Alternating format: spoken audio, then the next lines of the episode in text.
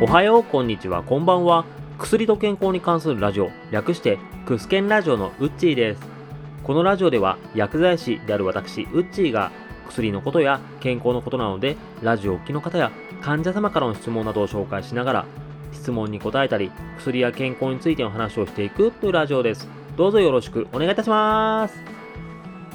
今回のテーマ、リスナーの方からいただきました。ご本人希望によりまして、イニシャルで話をさせていただきます。リスナーネーム TN 様、テーマをいただきまして、本当にありがとうございます。いただきました内容を読ませていただきますと、薬剤師あるあるで話をしてましたが、グレープフルーツと薬を一緒に飲むと効果が強くなるということでしたけども、血圧が高い方にはわざとグレープフルーツと薬一緒に飲んでねといった説明することあるんですか？それとも副作用が出やすくなるからやっぱりそういうのはしないんですか？との質問をいただきました。お聞きでない方は第90回聞いていただけると嬉しいんですけども、第90回で薬剤師あるある話しておりまして、その中で、本来グレープフルーツと特定の薬一緒に飲むのはダメです。これをしますと効き目が強く出すぎるとか副作用が出やすくなったりします。でも薬剤師の中には自分の薬をわざとグレープフルーツと一緒に飲んでこの方がよく効くからいいんだよという方もいます。ということを第90回で話をしました。そのことを踏まえてになりますけども本日のテーマはこちら。グレープフルーツと薬一緒に飲むように説明することってあるの？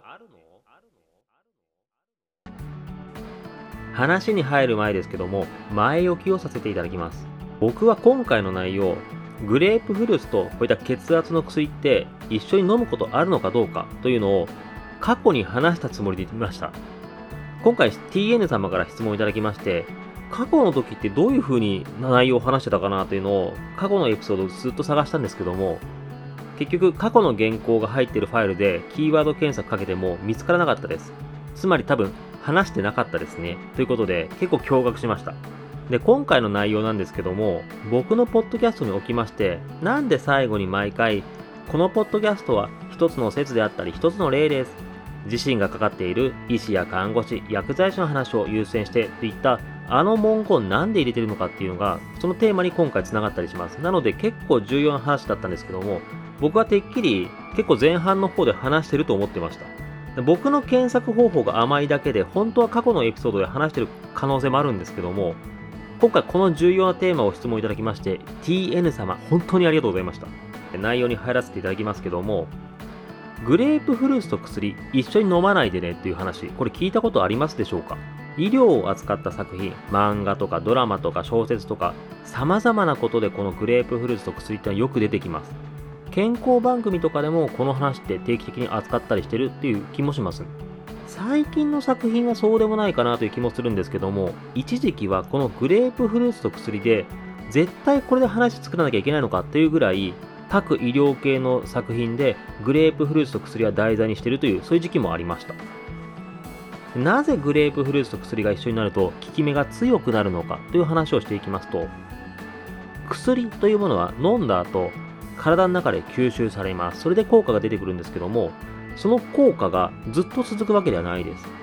だんだんと体の中でその薬が効果のないものへと体が変えていきます。食事とかもそうですけども必要な栄養素とか効果を体が吸収しましたら必要なくなった分の残りかすのようなものこれ体の外に出していきますよねでいらないものが溜まっていっちゃうとそれだけ体圧迫しちゃいますので十分薬の効果を得たよ食事の栄養を取ったよといういらないものは外へ出していきますで薬に関してもその効果とかをだんだんだんだん吸収していってだんだんとその残りかすのようなものは体の外へ出していきます。それは便とか尿で出していくようにします。で仮になんですけどもじゃあ薬飲んで効果がずっと続き続けるとどうなるかと言いますと例えば血糖値を下げる薬を飲んだらずっと血糖値を下げ続けてしまって低血糖を起こすとか痛み止め飲んだ。で痛みが落ち着いたらラッキーと思っても胃が荒れる効果もずっと続いてしまうので痛み止め飲んだらずっと胃が荒れてしまうといったように薬の効果が効き続けるということはそれだけ体にリスクも負います。なので薬を飲んで必要な分を吸収できましたらだんだんと体の中で効果がなくなっていってでその残りカスも体の外へ出していくというのは生きていく上で必要な働きです。が、グレープフルーツを特定の薬、まあ、ある血圧の薬という例で話しますけども、ある血圧の薬と一緒にグレープフルーツ取りますと、グレープフルーツが今話をしてきました薬の効果をだんだんとなくしていくよという体の中の働き、よく代謝と言いますけども、この代謝を邪魔します。薬の効果がなくなっていくはずなのに、この代謝が邪魔されることで、薬の効果が、体の中で残りやすくなります。薬の効果が体の中に残る、要は長続きするということになります。なので、薬の効果が長く続くんで、あ、じゃあグレープフルーツと一緒に薬飲んだ方がいい場面もあるのかと思われます。ですが、先ほども話しましたけども、効果が長く続くということは、副作用も出やすくなります。グレープフルーツと一緒に摂るのがダメな血圧の薬の中には、血管を広げるという効果もあったりします。血管を広げることで、顔の血管も広げるので、顔がほてるような、赤くなるような感じになったりとか、歯茎の血管も広げるので、歯茎が腫れる感じになるとか、または血圧を下げすぎてしまって、めまいとかふらつき、こういうのを起こしやすくなったりします。血圧を下げすぎて反動で動悸が起こしやすくなるといったこともあったりして、副作用が起きるリスクが増えていきます。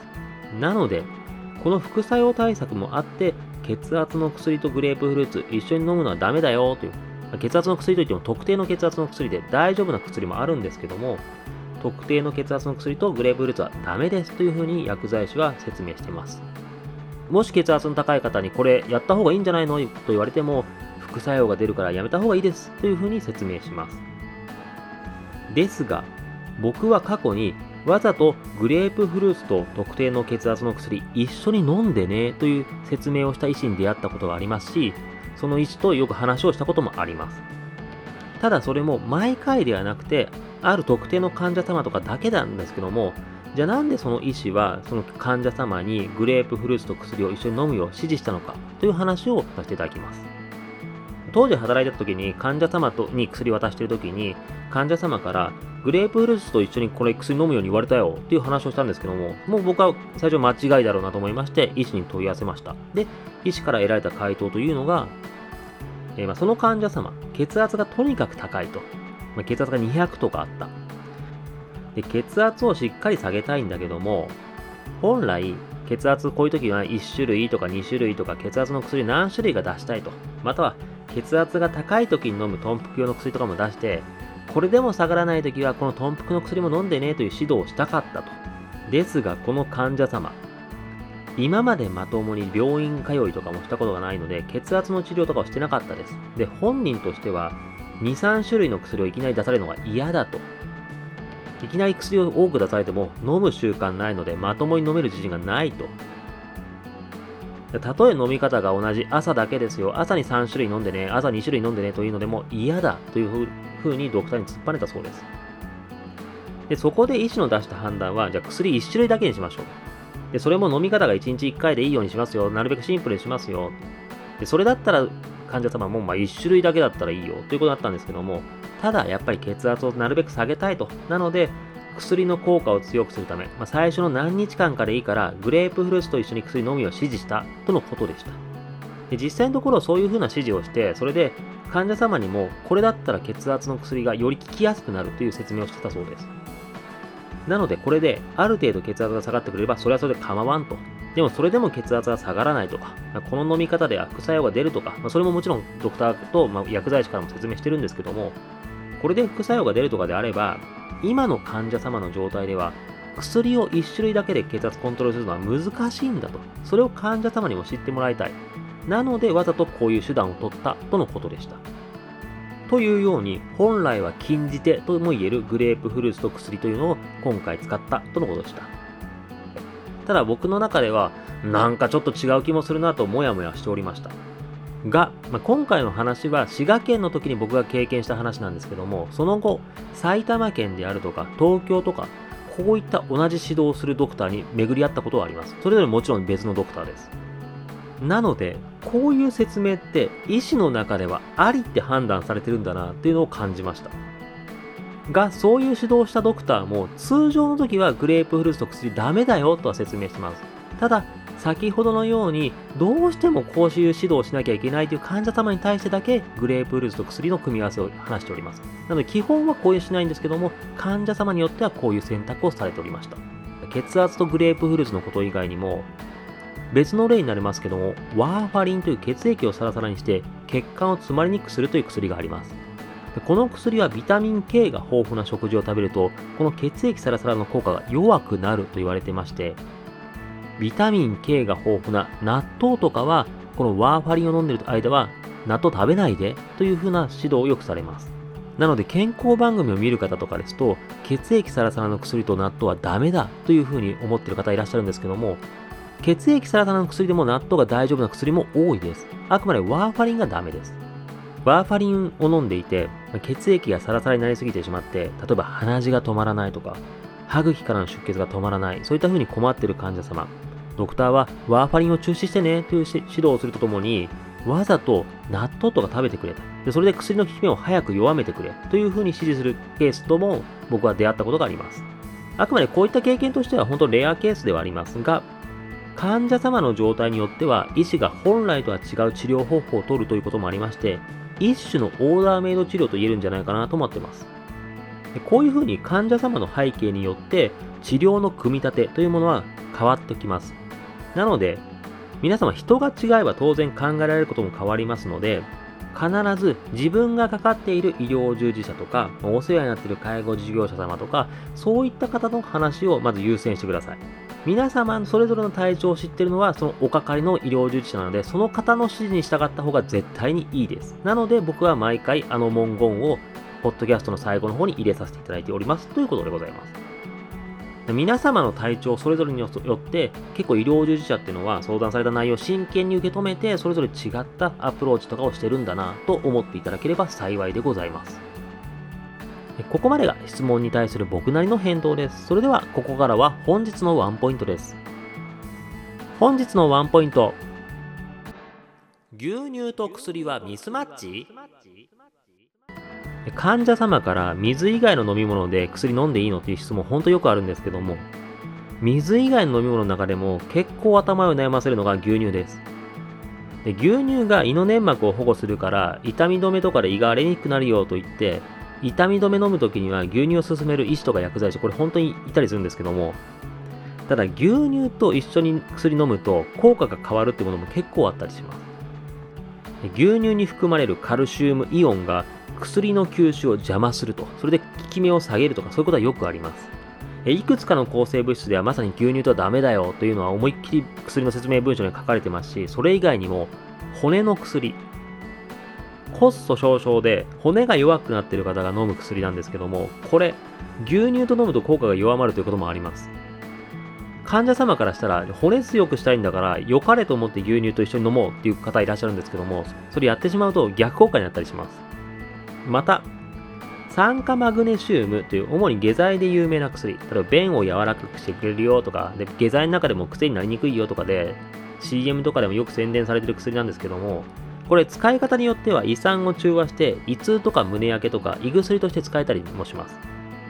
なので、酸化マグネシウムを胃薬として使いたいなということで、あ、そうだ、牛乳って胃にいいし、牛乳と一緒だとよりこれ胃の良くする効果高まるんじゃねえかなと思って、マグネシウムと牛乳をもう大量に飲まれる方いらっしゃるんですけども、これ体内で反応しまして、カルシウムが多くなりすぎてしまうことがあります。それによりまして、高カルシウム結晶というカルシウムが多くなりすぎて起こる体調不良、例えば吐き気、だるさ、食欲不振、こういったのを引き起こしかねないです。このように良かれと思ってとか、一見体に良さそうなものとかで組み合わせても、薬の効果とか、まあ、薬の体への影響を変えてしまうとかで、体調を変えてしまうということもありますので、薬飲むときはやっぱりできれば水で飲んでいただければいいです。今回はこんな感じです。今回質問いただきました TN 様、本当にありがとうございました。僕は毎回入れております文言、あの先ほども話しましたけど、自身がおかかりになっている医療従事者とかを話を大事にしてくださいねという話なんですけども、あれを入れてる理由という意味でも、この話って僕絶対前半の方でしてると思ってたんですけども、もう本当もしかしたら検索甘いだけかもしれないんですけども、まさか第96回まで放置してるとは思ってなかったエピソードでした。そういう意味でも、あの話してなかったので、この質問いただきまして、本当に本当にありがとうございました。今回の内容僕あちこちの勉強会とかで話させていただいているのでもうそっちと記憶が混同したかなとも感じておりますただ毎回僕はあのこの話を勉強会とかでした時に締めで話させていただくんですけども結構医療従事者っていうのはその皆さんのそれぞれに合ったアプローチとかをしてますよ僕の話に関しても大体その基本的なよくある王道を話してはいるんですけども絶対皆さんそれぞれによってアプローチ変えた方がいいと思ってますなので基本的に僕の話も一つの説であったり一つの例と思っていただければ幸いでございます。そういう意味でも自分の場合って本当に合ったアプローチってどうなんだろうとかそういう質問があればそれは全然別途いただければ幸いでございます。もちろんこのポッドキャストに関する内容でも構いませんし何か皆様の体調で気になることなどありましたらいつでもご連絡ご相談お待ちしております。今回も最後までお聴きいただきまして誠にありがとうございました。また次回も聴いていただけると大変嬉しいです。それではまたお会いしましょう。このラジオで話す内容はあくまで一つの説であったり一つの例です。医師の方針や患者様それぞれの状態で治療方針は違いますので、自身がかかっている医師や看護師、薬剤師などの話を優先するようお願いいたします。